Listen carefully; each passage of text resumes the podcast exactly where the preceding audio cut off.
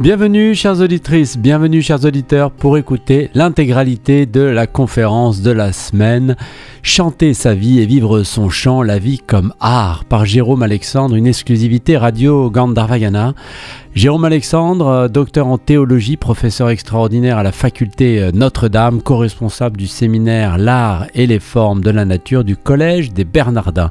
Il a publié plusieurs ouvrages sur l'art, les pères de l'Église, la théologie, biographie, co-directeur du département de recherche La Parole de l'Art de deux mille onze à deux mille dix-huit, historien, philosophe. Il est conseiller pour la musique et pour la danse au ministère de la Culture, figurez-vous. Voilà, plein de belles choses à son sujet. Nous allons l'écouter donc sur cette conférence « Chanter sa vie et vivre son chant ». La vie comme art. Elle a été, propos... Elle a été prononcée pardonnez-moi, en novembre, le vingt-six novembre deux mille vingt-trois, donc il y a quelques, quelques mois, au Centre Védantique Ramakrishna. Et je vous la diffuse ce samedi vingt-sept janvier à vingt et une heures trente, rediffusée dimanche à quatorze heures trente sur l'antenne de Radio Gandharvagana. C'est moi qui vous remercie de votre accueil. Merci beaucoup. Et et d'être nombreux dans cette, pour cette rencontre. Une conférence, c'est une, c'est une rencontre hein, vis-à-vis. J'espère que nous aurons assez de, de temps, que je ne vais pas être trop bavard. On a une heure à peu près dans, cette, dans cet après-midi, jusqu'à quatre heures. Je ne sais pas, je m'arrêterai un quart d'heure, vingt minutes, ou peut-être, ou peut-être un peu plus avant. Ça dépendra un peu d'ailleurs de, euh, voilà, de, du déroulé de, de mon propos qui, est en partie, qui va être en partie improvisé.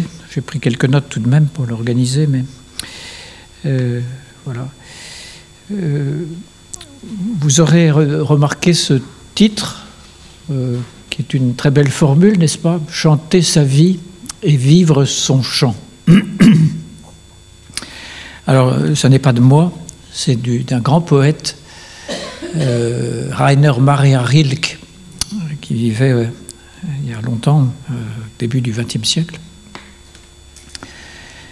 Et dont je reparlerai d'ailleurs un peu tout à l'heure, je citerai autre chose de lui. Chanter sa vie et vivre son chant. Vous voyez cette, cette formule qui pourrait être une belle devise.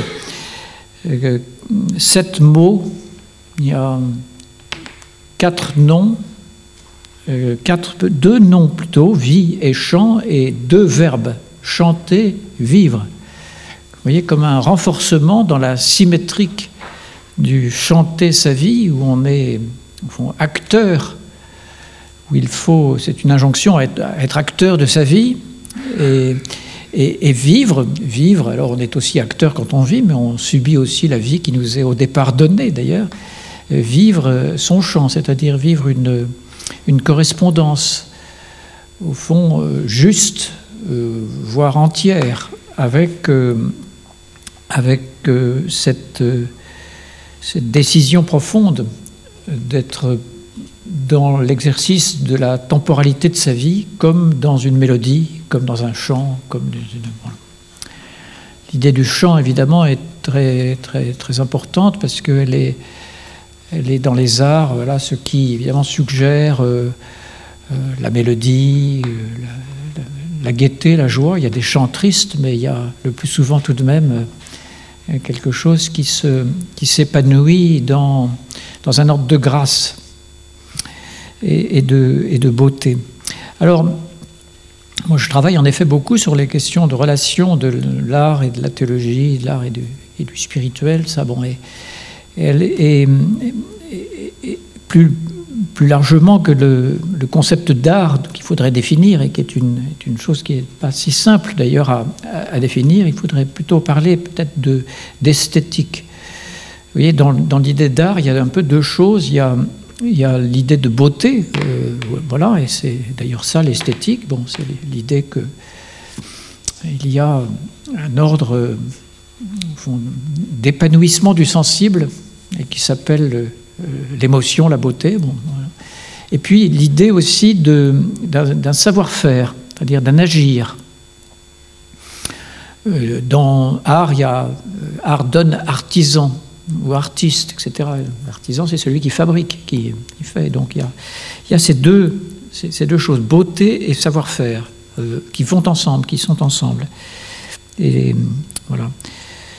Euh, alors, euh, mon propos va tourner, au, à essayer de répondre à, un peu à deux questions que je, je formule tout de suite, euh, qui est justement en quoi la vie, euh, la vie. Qu'est-ce que c'est la vie ? C'est, on sait ce que c'est, en même temps, c'est encore pas simple à définir. Les, les contours en sont larges. En quoi la vie est-elle un art ? En quoi est-elle une donnée, une donnée dans laquelle nous sommes ? On n'a pas la vie devant nous, nous sommes dans la vie, nous sommes vivants nous-mêmes, bref, nous sommes donc dans la vie. Une donnée en laquelle nous sommes, dont le trait principal est esthétique. Voilà, dans cette question, une affirmation d'emblée. Je dis que le caractère fondamental de la vie, de l'existence, est esthétique, c'est-à-dire intéresse ces deux choses que je viens de poser, la beauté, quelque chose de la beauté, l'ordre de la beauté, et puis d'un savoir-faire qui est également euh, euh, en rapport avec, évidemment, la, l'émotion, la beauté, le sensible. Et la deuxième question, c'est en quoi cette prise de conscience de l'essence artistique de la vie, on peut dire ça comme ça, c'est un peu philosophique, mais enfin entendez-le comme étant la détermination fondamentale de la vie est artistique, en quoi la prise de conscience de l'essence artistique de la vie change tout. Pourquoi ça change tout dans nos existences ? Comme, pourquoi ça peut tout changer ? Pourquoi ça doit peut-être tout changer ? Alors, en premier temps, donc un peu de ce, que, ce qui se veut être finalement un peu une, une démonstration pour aller vers des réponses, j'espère convaincantes, à ces deux questions. En premier temps, euh, je vais essayer de dire en quoi l'approche artistique ou encore esthétique, c'est pour moi finalement la même chose, euh, est l'approche fondamentale de la vie. On peut voir la vie de multiples manières, hein, on peut, et, et il n'est peut-être pas si courant de la voir sur le mode artistique comme étant la détermination fondamentale. C'est ça qui est un peu mon propos tout de suite. Alors je pars tout simplement de, justement de ce mot esthétique, parce que vous savez, vous ne savez pas que dans le, l'étymologie, l'origine de ce mot, qui est un mot grec, esthétique, veut dire... pas simplement comme ça, euh, ce, qui, euh, voilà, ce, qui nous, ce, qui nous, ce qui touche notre sens de la beauté ex- extérieurement, superficiellement parfois. Esthétique veut dire le sensible, ce qui est sensible, c'est-à-dire ce qui concerne notre vie, euh, bah justement, à un niveau très fondamental, qu'est la sensibilité, qu'est l'affectivité, qu'est tout ce que sont l'ordre des, des émotions, tout ça. On peut dire que, alors c'est vrai de la vie humaine, de la vie animale, tout ça, mais que toute la réalité, tout entière, n'est-ce pas, elle est, elle est sensible. Euh, voilà. Je, je, je, vous, je vous cite ce propos, hein, quelques vers d'un très beau poème, d'un beau, très beau sonnet du grand poète Gérard de Nerval, qui était un poète du dix-neuvième siècle, et qui dit cela justement. Euh, Homme, libre penseur, te crois-tu seul pensant dans ce monde où la vie éclate en toutes choses ? Respecte dans la bête un esprit agissant. Chaque fleur est une âme à la nature éclose. Un mystère d'amour dans le métal repose. Tout est sensible. Et tout sur ton être est puissant. Vous voyez la, la progression dans, ce, dans cette strophe euh, où il parle de l'animal qui, comme l'homme, est un esprit pensant. Il n'y a pas de raison de penser que le, l'animal penserait moins, que, que la pensée serait réservée à, à cet animal supposé supérieur qu'est l'homme. Non. Ensuite, la fleur. Voilà. Chaque fleur est une âme éclose. En plus... il y a des âmes qui peuvent ne pas être écloses, les nôtres parfois ne le sont pas. La fleur, elle, elle éclose son âme, et c'est, tout, c'est toute sa, c'est sa vie même, voilà, c'est ça. Et alors, il va encore plus loin, et d'une manière qui est presque provocante, puisque le troisième temps, le troisième vers, c'est le métal même est sensible. Hein? Un mystère d'amour, dit-il, c'est une provocation absolue là, un mystère d'amour dont le métal repose. Qui peut croire à une chose pareille? Lui. Et nous qui l'entendons et qui en effet maintenant sommes convaincus, parce qu'il a, il a conduit évidemment son, son, sa réflexion euh, justement sur le fait que tout est sensible, c'est le dernier vers, euh, jusque, jusque-là justement, jusqu'à euh, la matière brute, et la plus froide en apparence, et cetera. Et du coup, ça se termine comme ça, tout sur ton être est puissant. Puissant ne veut pas dire le, le, l'écrasement, et cetera, mais puissant, c'est-à-dire la, tout agit, tout agit sur ton être. Et donc, euh, Gérard de Nerval, voilà, euh, pose dans ce simple poème, au fond, une, une, entroite, une étroite et totale corrélation entre euh, l'être pensant, l'homme, et cetera, et le reste du vivant. En raison de... Euh, du primat, de la, de, de, de, du caractère absolument entier et généralisable du sensible. Voilà. Et donc, suivons Gérard de Nerval.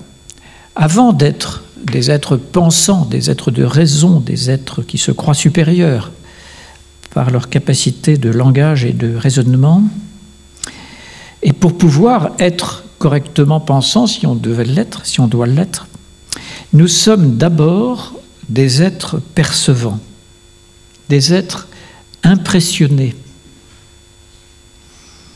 extrêmement réactifs, qu'on le veuille ou non, extrêmement réactifs, extrêmement dépendants de notre environnement matériel autant que spirituel. Alors, je dis là quelque chose qui est en fait une grande évidence, en fait, hein, mais le dire, c'est un... peut-être pour vous un simple rappel, je ne sais, enfin en tout cas, mais, mais c'est important de le, de le dire pour, pour le souligner. Et pour le rendre encore plus concret, peut-être, il faut se tourner vers euh, la petite enfance, pas vers les enfants très petits, et les, les, les observer. Hein, pour, le, pour le petit enfant, euh, son attitude euh, tout à fait... immédiate dès les premiers moments de vie, enfin de vie, de vie euh, telle qu'on la reçoit, parce qu'il y a une vie intra-utérine déjà, mais quand, euh, telle qu'on la voit euh, quand il est né. La première attitude du jeune enfant, c'est de ressentir la vie dans une bipolarité un peu, hein, soit comme une jouissance qui l'apaise et le, et le stimule, notamment quand on le nourrit, soit comme une souffrance diffuse, hein, qui va vite se traduire en adversité, alors non pas morale, justement, mais sensible, esthétique, on peut le dire, puisque c'est le sens du mot. Voilà. L'enfant réagit à ce qui le fait souffrir par du dégoût, de la répulsion, et ça va parfois construire en lui des choses qui vont durer toute une vie. Voilà. Euh, et... Euh, Ces sentiments, hein, évidemment, les sentiments qu'il éprouve, puisqu'il reçoit tout sensiblement, bon, les sentiments qu'il éprouve ne sont évidemment pas d'abord des jugements, hein, sur le bien, sur le mal, sur le bon, sur le mauvais, mais des appréciations sur l'agréable et le désagréable. Et donc aussi, par extension, sur le beau et sur le laid. Voilà. On peut affirmer ça. Et le beau et le laid, ce n'est pas une affaire qui est réservée à ceux qui ont une éducation artistique euh, considérable, comme, comme Florian, comme, et cetera. Euh, c'est, euh, c'est, une, euh, c'est une affaire qui est absolument perçue euh, par le, le nourrisson. Et euh, j'ai pris cet exemple parce que euh, je crois que ça, ça confirme, ça illustre pleinement le fait que euh, voilà, le sensible... c'est la détermination fondamentale de l'existence, de, de tout ce qui existe. Et nous faisons partie donc de, de ceux pour qui c'est la détermination absolument fondamentale. Alors, euh, comment, quand on est des adultes, c'est-à-dire des enfants déformés, euh, qui ont mal grandi forcément, à qui on a appris qu'il fallait euh, dominer la nature, et cetera, et, et surtout être des raisonneurs, comment, euh, comment sait-on ça? Ou comment y revient-on? Comment peut-on se rééduquer au sens esthétique euh, quand on croit que c'est réservé à quelques, aux esthètes? Bon. Eh bien, c'est mon deuxième temps dans mon, mon exposé. Euh, par euh, le fait d'éduquer en nous ce que j'appelle le sentiment de la présence. Le sentiment de la présence. Alors, je vais m'expliquer beaucoup là-dessus et je vais prendre appui sur un philosophe que, que j'ai dé- redécouvert il n'y a pas longtemps et qui m'intéresse beaucoup, mais je, je vais vous en dire un mot tout de suite. Alors, ma proposition dans ce second temps d'exposé, c'est ceci.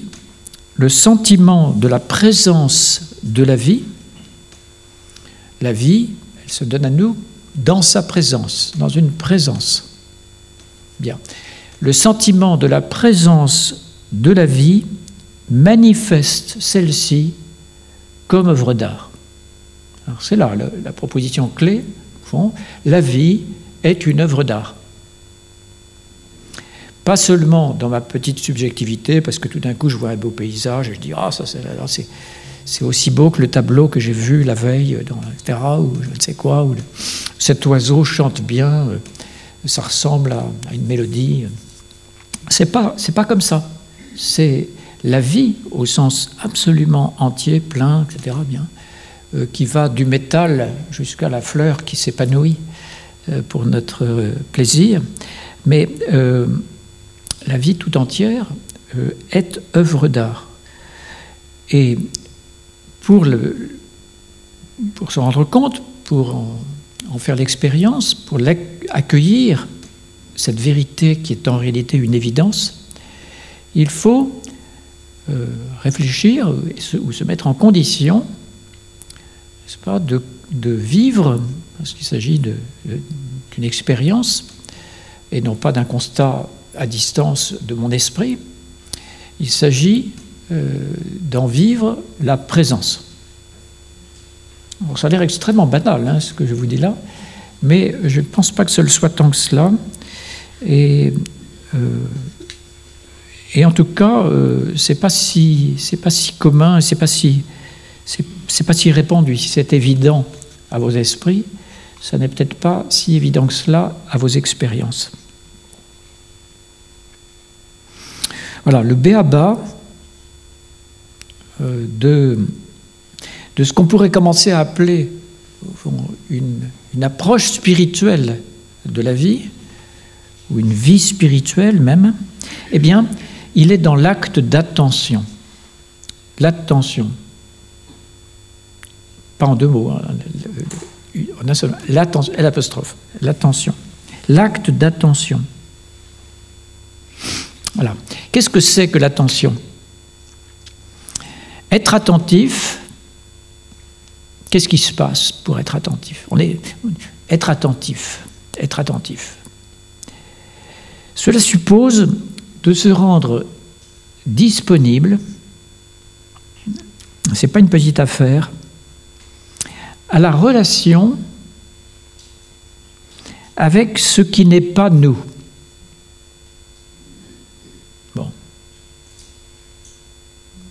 Même pour être attentif un peu à soi-même, ben, il faut faire cet effort de dédoublement quasiment, c'est-à-dire de, de, de, de la prise de conscience de soi, conscience d'ailleurs, il y a un kumskiré, l'étymologie veut dire un peu un, comme un jeu, J E U, de vis-à-vis de soi à soi-même, n'est-ce pas? Il y a quelque chose de cet ordre qui est une, naturellement fictif. Nous, nous sommes une unité, nous sommes un. Cependant, c'est ça. Et donc, euh, faisons comme si nous n'étions pas nous pour avoir pleinement conscience de nous. C'est le chemin pour, pour euh, peut-être euh, l'atteindre. Eh bien, il en, il va, il en va de même, à fortiori, et plus, plus simplement, en un sens, plus, plus naturellement, pour la vie en tant que les réalités qui nous environnent. Pour être attentif à la vie, il faut se rendre disponible à la relation avec ce qui n'est pas nous. Alors, dire cela, il faut tout de suite voir que ça suppose euh, de corriger et même de contrarier notre penchant permanent, naturel, à rapporter tout ce qui nous environne à nous-mêmes. Et ainsi à trahir ou à effacer toutes les différences qui sont euh, justement ce qu'est la vie. La vie n'est faite que de différences.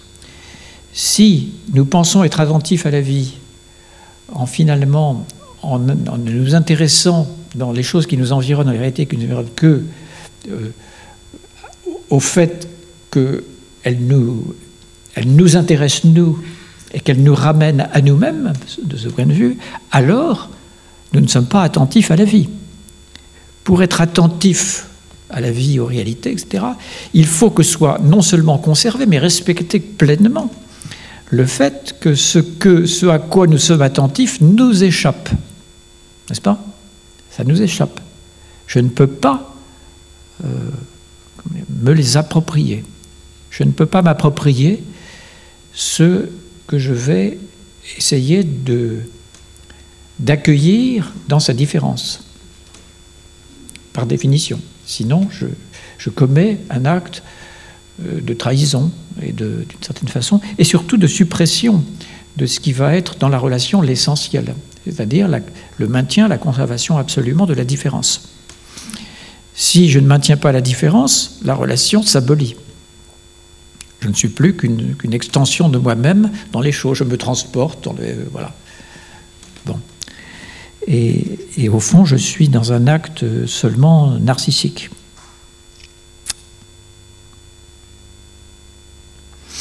En général, il ne faut pas se tromper, nous ne voulons rien savoir d'autre des réalités, des êtres qui nous environnent, euh, que notre intérêt. C'est très souvent ça dans les relations humaines. C'est terrible, au fond. Justement, nous nous intéressons à quelqu'un parce qu'il nous intéresse. C'est, c'est, c'est terrible. Il faudrait s'intéresser à quelqu'un parce qu'il ne vous intéresse pas, précisément. Ce serait beaucoup mieux. Euh, parce qu'il n'a aucun intérêt pour vous, alors quelque chose peut commencer. Mais s'il a de l'intérêt pour vous, c'est probablement parce que vous, êtes, vous avez déjà capturé euh, quelque chose que d'ailleurs peut-être lui n'a pas décidé de vous donner, mais enfin bref, euh, il est là disponible. Et, bon. Vous voyez, bon, il y a quelque chose comme ça qui est tout à fait important. Et c'est bien clair que tout ce que nous rapportons à nous, nous l'effaçons. Nous le digérons, nous l'absorbons et finalement nous le nions. Alors la vraie relation, le, le mode de relation esthétique, c'est un mode qui, justement, euh, est dans le désintéressement, et qui donc, euh, vous voyez, euh, va euh, se tenir dans, dans une dimension de gratuité. Alors la gratuité, si vous y réfléchissez, c'est très difficile en fait, la gratuité. Parce que la gratuité, elle, est toujours un peu, elle peut toujours être un peu contredite, sous couvert de rester gratuité. En fait, elle, euh, voilà, euh, on a intérêt à... Vous voyez euh, Par exemple, tout est un exemple trivial, euh, quelqu'un, un mendiant dans la rue, euh, quelqu'un souffre, et cetera, je vais, euh, je vais lui donner euh, dix euros que j'ai dans mon portefeuille. C'est, c'est un acte de générosité, de gratuité en apparence, tout ça.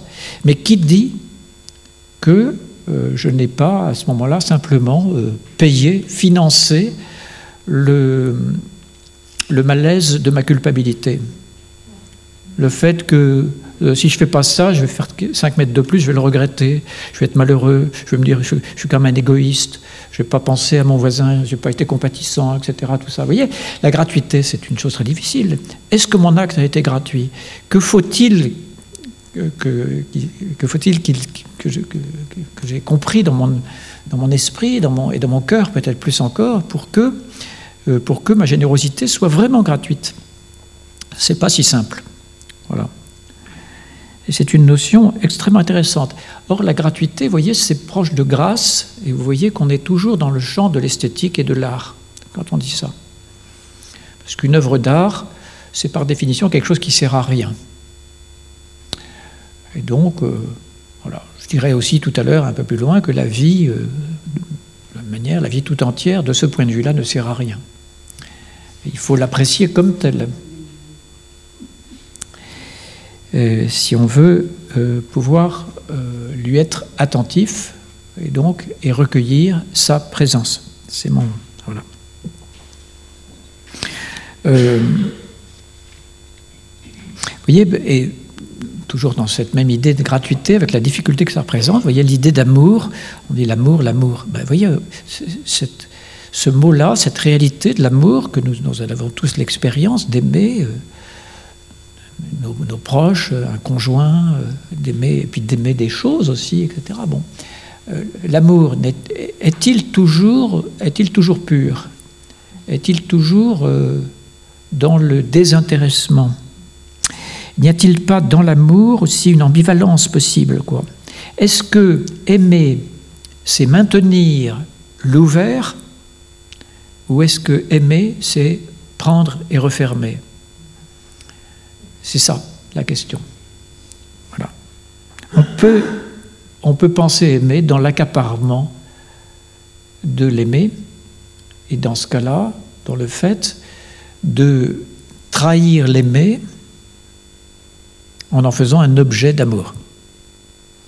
L'objet, c'est ce qui est à ma disposition, au fond, et ce dont je suis propriétaire. Un usager qui peut être euh, voilà, dans, le, dans l'excès d'usage même. Mais, vous voyez, Rilke, dans cette très belle phrase, tout ça, il a, il a eu, dans son livre qui s'appelle « Les conseils à un jeune poète », qui est un très beau texte, très beau, c'est une série de conseils justement. Euh, il, écrit, il écrit ceci à propos de l'amour et... Euh, qui peut faire entendre un peu cette, cette ambiguïté dont je parle tout de suite. Si vous vous accrochez à la nature, à ce qu'il y a de simple en elle, de petit, à quoi presque personne ne prend garde, qui tout à coup devient l'infiniment grand, l'incommensurable, si vous étendez votre amour à tout ce qui est, si très humblement vous cherchez à gagner en serviteur la confiance de ce qui semble misérable, alors tout vous deviendra plus facile, tout vous semblera plus harmonieux et pour ainsi dire plus conciliant. Alors ce qu'il dit là est très vrai et très beau, encore une fois c'est très beau. Sauf que on est aux limites de ce qui peut être, là encore l'ouvert, la, la, la formidable dimension de fécondité de l'amour, de ce point de vue-là, ou au contraire, du, de l'enfermement par, euh, par accaparement, et c'est ça qu'il y a un peu, qui, peuvent, qui peut s'entendre dans les mots harmonieux et plus conciliant, qui est le dernier mot. Vous voyez, une chose, donc, est, est d'être en harmonie avec le monde, sans être le centre, sans en être le centre, une autre de se faire le centre du monde, et ainsi de perdre le monde en croyant le posséder.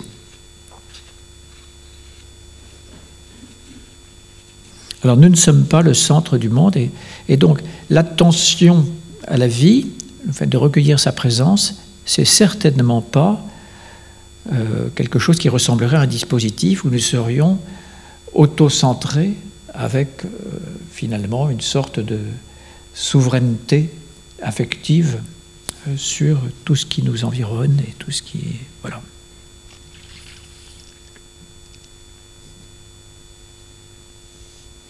La question de la possession hein, et de l'appropriation, au contraire de la dépossession, elle est fondamentale.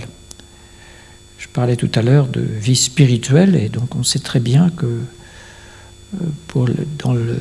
dans la vie mystique, dans, la, dans l'itinéraire spirituel, il y a cette, ce chemin, cette épreuve de, de, la, de la dépossession euh, qui n'est pas une, une, une mince affaire puisque euh, c'est bien, c'est bien ça, le, au fond, le terme, c'est dans le dépouillement, dans la dépossession. En tout cas, c'est la vision mystique chrétienne. Je ne sais pas si elle est partagée dans, tellement dans d'autres religions, mais voilà.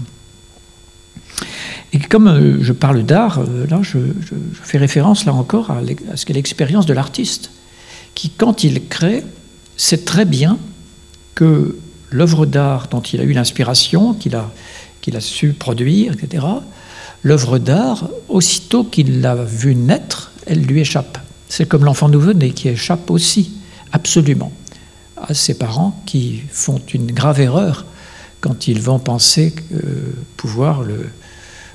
Le, le maintenir, et quand ils vont penser le protéger, en fait, en, le, en mettant une, complètement la, la main sur lui. Alors que la, la vraie éducation est évidemment euh, de se déposséder de l'enfant. Elle est de, de lui apprendre à, à devenir autonome et tout ça. Et donc, l'artiste, il sait très bien que l'œuvre d'art, à partir du moment où elle, est, où elle a émergé, où il a, euh, elle lui échappe. Elle est... Il ne sait même plus parfois que c'est de lui. Ou en tout cas, euh, c'est comme si elle était d'un autre. Tellement euh, l'œuvre d'art, du coup, est, est autre chose, quoi. Est autre chose et, et elle ne peut pas être possédée. Alors, voilà, la présence, en somme, je ne suis pas trop long, non, ça va. La présence, en somme, elle se manifeste dans une relation de soi au monde, donc qui demeure ouverte. C'est ça qu'il faut retenir, je pense. C'est ce, ce beau mot de, d'ouverture, bon, il est plus simple aussi, il dit quelque chose d'essentiel. Présence au monde qui demeure ouverte. Relation au monde qui demeure ouverte. Une relation ouverte. Alors, là-dessus, je m'appuie beaucoup sur ce philosophe dont j'évoquais tout à l'heure, Euh, qui s'appelle Martin Buber, qui vivait au milieu du au milieu du vingtième siècle et qui a produit euh, le meilleur de sa réflexion philosophique au travers de ce de cette idée de relation qu'il a formalisée tout simplement dans un nom. Il appelle ça un nom, et en fait ce sont trois trois mots: je et tu. Je et tu, c'est le grand voilà, c'est le grand ouvrage de Martin Buber, magnifique philosophe juif qui va avoir une très grande importance sur toute la philosophie juive et aussi chrétienne et peut-être au-delà. Euh, voilà, qui, a, qui est mort dans les années cinquante, je crois me rappeler, au début des années soixante. Bon. Et qui, dont toute la philosophie est autour de la, de la notion de, de relation. Alors, il a pensé la relation d'une manière extrêmement euh, profonde et extrêmement conséquente, puisque ça a été le centre de sa, de sa recherche philosophique toute sa vie, autour de la distinction du je-tu, du couple je-tu, voilà, et du couple je-cela. Je-cela. Alors, rien qu'à le dire, vous devez sentir de quoi il s'agit dans cette distinction.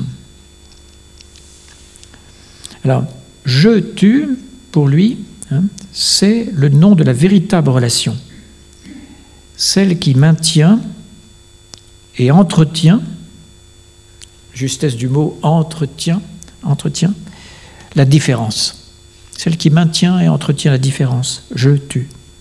Il y a réciprocité, de fait. Le « je » fait advenir le « tu ». Je peux dire « je » parce qu'il y a un « tu ». Qui m'a euh, appréhendé, qui m'a reconnu, qui m'a, qui m'a nommé, qui m'a autorisé, peut-être.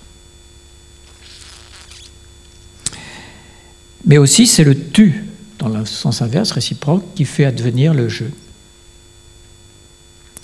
Le tu est sujet pour le je. Ainsi, il y a véritable présence, on peut dire coprésence, du je et du tu, dès lors que le tu est vraiment tu et que le je vraiment je. Tandis que le je cela, dans le je cela, vous voyez, eh bien le tu est objectivé. Il, il est descendu euh, au rang euh, tout à fait autre, on va dire inférieur bien sûr aussi, mais au fond de l'objectivation de la chose. Le tu est devenu chose. Surtout une chose qui a... Parce qu'une chose, une chose peut être un tu aussi. Voilà. Le sensible dans le métal repose aussi. Jus, jusque-là, on peut... Voilà. Dans une relation je-tu avec un arbre, avec, une, avec un caillou. Bon. Mais dans le cela, dans le je-cela, au fond, euh, le tu a perdu son propre, sa singularité. Finalement, pour n'être plus qu'une généralité. Si je regarde un caillou comme un caillou, bah, les cailloux se ressemblent. Hein. C'est du caillou. Et d'ailleurs, je ne vais pas le regarder longtemps parce que ça, j'en ai vite fait le tour et qu'il est, il est bon pour boucher les trous, et c'est tout. Mais si je le regarde, ce caillou, vous voyez, je prends le temps d'accueillir sa présence. Alors, euh, ça n'est plus un « je cela » pour Buber, c'est le « je tu ». Voyez, ça, c'est tout à fait, tout à fait remarquable, je trouve. C'est très suggestif, c'est simple, mais très important. Voilà, il a conscience qu'on tend toujours, évidemment, à glisser du « tu » au « cela ». Et ça, c'est le grand drame, peut-être, pour nous tous. Euh, voilà. Nous ne savons pas maintenir vivante, pleinement féconde, pleinement ouverte, la relation.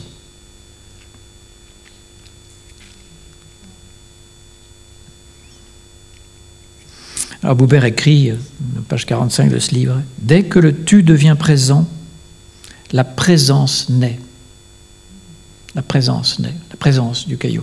Alors voilà.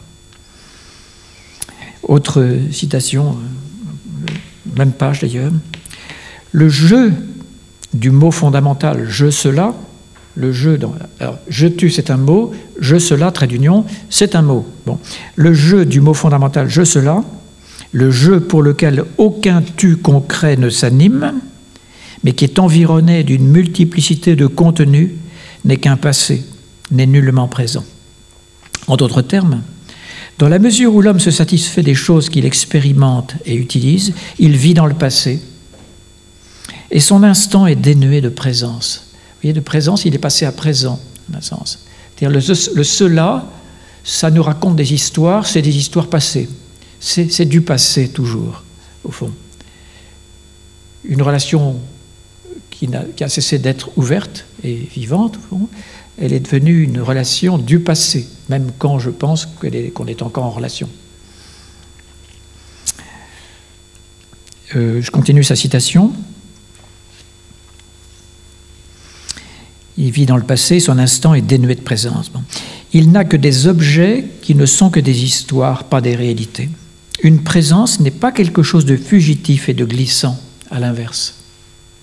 Ce n'est pas quelque chose de fugitif et de glissant. C'est un être qui nous attend et qui demeure. L'objet n'est pas durée, mais stagnation. Vous voyez, l'objet, le cela, est stagnation. Passé et stagnation. Le tu, présence, durée. Présence, durée. Voilà. L'objet n'est pas durée, mais stagnation, arrêt, interruption, isolement, absence de relation et de présence. Alors voilà, mon, mon propos est simple, il est de dire, seule l'attention, l'attention durable, qui n'est rien d'autre que l'effort de dépossession, toujours à recommencer, permet la relation et la présence.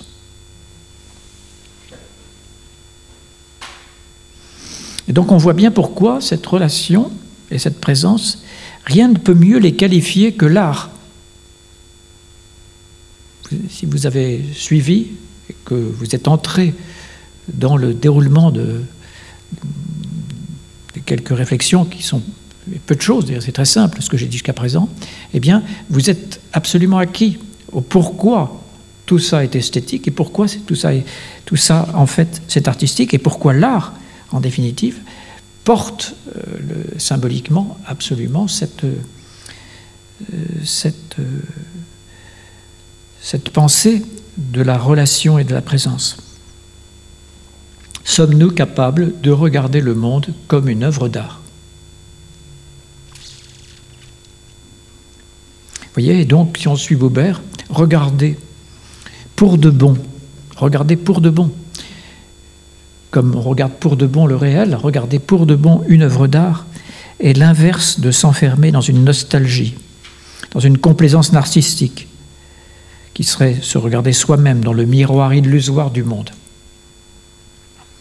C'est au contraire entrer dans l'inconnu de la nouveauté permanente. Ça, c'est une nouvelle idée. Qui, les idées s'ajoutent un peu comme ça, les unes aux autres. Dans le « je tue », dans la présence, et cetera, il y a forcément de la nouveauté. Puisque je suis sans cesse réactivé dans ma présence à l'ouvert, qui m'advient par l'autre, par la différence, et cetera Ça paraît un peu conceptuel, hein, mais en fait c'est très, très concret, hein, tout ça. Bon. Il y a donc de la nouveauté permanente. Le monde est sans cesse nouveau. On le comprend quand on sait ce que c'est qu'un poète. Les artistes voient sans cesse le monde nouvellement. Les spirituels, je crois qu'un spirituel, c'est quelqu'un qui, quand il sort du sommeil le matin, a comme premier mouvement de sa conscience le fait de l'émerveillement, le fait de l'étonnement, comme s'il était au premier jour de sa vie. Voilà. Ça, c'est, c'est pas des, des paroles de, de, de sermon, c'est des choses, je crois, très, très importantes. Le monde est sans cesse nouveau. S'il est sans cesse nouveau, je suis donc toujours en attente. Je suis en attente, pas dans l'impatience, mais dans la confiance. Dans la confiance, puisque j'ai l'expérience jour après jour, que le monde se donne à moi de manière toujours renouvelée. Alors il s'ensuit, j'ai encore dix minutes, il s'ensuit que l'attention à la présence, loin d'être une passivité, en réalité, est active, est une activité, et je vais plus loin, une activité créatrice. Et c'est mon troisième point, mais je vais aller plus vite. Voilà. Être attentif, euh, accueillir la présence, c'est créer, finalement. C'est créer la vie. Comme, exactement comme on crée une œuvre d'art. Mais le « comme » est presque de trop, puisque la vie est une œuvre d'art. Voilà. Vous voyez, Rilke, dans une lettre, là encore, je le cite de nouveau, « C'est lorsque je crée que je suis vrai, et je voudrais trouver la force de fonder ma vie là-dessus, sur cette simplicité et cette joie infinie qui me sont données parfois. » Alors, il existe deux façons de créer. L'une consiste à transformer la réalité, par exemple en fabriquant quelque chose. Bon, c'est la manière habituelle de concevoir la création, ce n'est pas la plus intéressante. L'autre consiste à accueillir de manière toujours nouvelle la réalité qui nous entoure, et ainsi à savoir modifier notre relation à celle-ci, notre manière de vivre en somme. C'est cette seconde voie qui me semble le mieux correspondre à ce que j'entends par le fait de vivre sa vie comme un art, de chanter sa vie, de vivre son chant. Il y en a ça chez, chez Buber, j'avais noté, aussi page trente-neuf, où il est, il est, devant, il est devant un arbre. Voilà, voilà l'artiste, le philosophe-artiste. Je considère un arbre. Je peux le percevoir en tant qu'image. Pilier rigide sous l'assaut de la lumière ou verdure jaillissante, inondée de douceur par l'azur argenté qui lui sert de fond. Bon. Je peux encore le sentir comme un mouvement. Réseau gonflé des vaisseaux reliés à un centre fixe et palpitant, Succion des racines, respiration des feuilles, échange sans fin de la terre et du ciel, et cette obscure croissance elle-même. Regardez comme c'est magnifique ce texte, comment il est, justement, comme, comment il habite, en fait, ce qu'il, par, la, par le fait de la relation, ce qui ce, le, se tue qu'est l'arbre. Je peux le ranger dans une espèce, voir en lui un exemplaire sur lequel j'étudierai la structure et les modes de la vie. Là, il descend dans le cela. Je le range dans une espèce, donc dans la généralisation, arbre, et cetera. Bon. Je peux annihiler si durement son existence temporelle et formelle que je ne vois plus en lui que l'expression d'une loi, d'une des lois en vertu desquelles un conflit permanent des forces finit toujours par se résoudre, ou des lois qui président au mélange et à la dissociation des substances vivantes. Je peux le volatiliser et l'éterniser en le réduisant à un nombre, un pur rapport numéral. L'arbre n'a pas cessé d'être mon objet, il a gardé sa place dans l'espace et dans le temps, sa nature et sa façon d'être.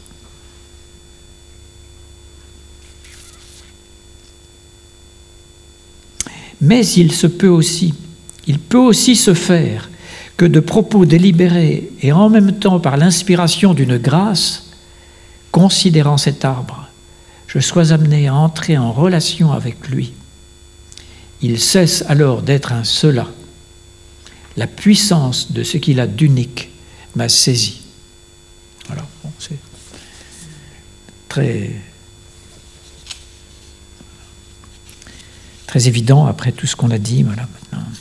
J'ai aussi, je voulais vous dire ce, ce mot de, de ce, cet artiste bien oublié aujourd'hui qui a fondé dans les années soixante le mouvement Fluxus, qui était un mouvement qui préconisait le le rapprochement, voire la fusion de l'art et de la vie. C'est notre sujet, justement. Robert Filliou, il disait cette phrase, essayez de la retenir, elle est assez drôle d'ailleurs. « L'art est ce qui rend la vie plus intéressante que l'art. » L'art, c'est ce qui rend la vie plus intéressante que l'art. Alors cette affirmation elle se comprend quand on définit l'art, justement, comme ce qui a pouvoir de révéler la vie. C'est-à-dire comme ce qui a pouvoir de la montrer comme étant toujours plus que ce qu'on voit, que ce qu'on en voit. Vous voyez, on revient ici tout à fait à la faculté d'attention.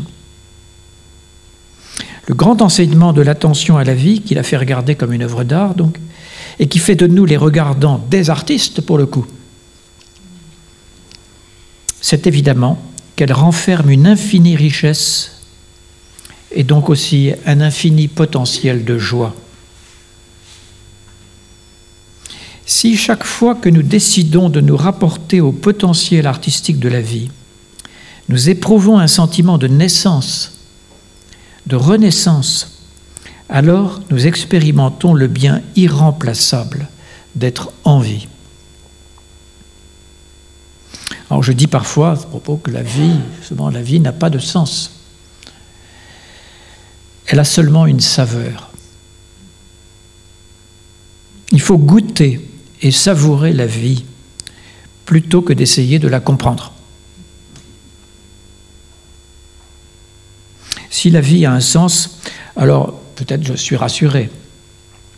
Mais en concentrant mon attention et mes efforts sur ce sens, je risque de passer à côté de beaucoup de découvertes. Car la vie est toujours autre chose et beaucoup plus que le sens qu'on lui donne. Il vaut donc mieux ne pas projeter sur elle nos désirs de vérité et de sens pour en éprouver encore et encore l'ouverture. Alors j'aime beaucoup ce mot ouverture, vous l'avez entendu bien des fois, voilà, qui s'oppose tout simplement au mot fermeture. Exactement comme la vie s'oppose à la mort. Certes, la mort biologique viendra un jour, pour nous tous. Mais même cet événement peut être vécu comme une ouverture, c'est-à-dire comme une confiance. Je crois qu'il y a aussi un art de mourir. Si la vie est un art, il y a un art de mourir. Mais l'art de mourir, il faut bien en être persuadé d'emblée, et on le sait tous un peu, mais il faut se le redire. L'art de mourir fait partie de l'art de la vie. Voilà mon propos pour aujourd'hui.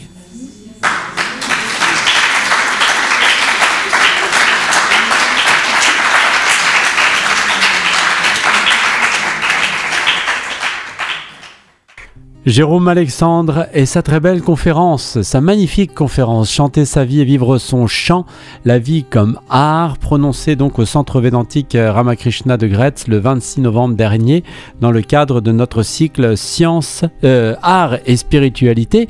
D'ailleurs, si vous écoutez cette euh, émission samedi à vingt et une heures trente, eh bien sachez que demain, dimanche, nous recevrons Jean-Marie Pradier au Centre Védantique Ramakrishna pour justement notre cycle art et spiritualité. Eh bien, je vous souhaite à toutes et à tous un très bon week-end à l'antenne, euh, à l'écoute de Radio Gandharvagana. Je vous retrouve euh, à chaque heure pour les podcasts de la semaine sur notre antenne. Je vous retrouve également euh, tous les jours à cinq heures trente, dix heures et dix-neuf heures pour R G G euh, Yoga. Et bien sûr, euh, le cours de philosophie védantique, sagesse védantique au quotidien avec Swami Atmarupananda ce dimanche à vingt et une heures trente sur le très beau thème « Lève-toi, réveille-toi ».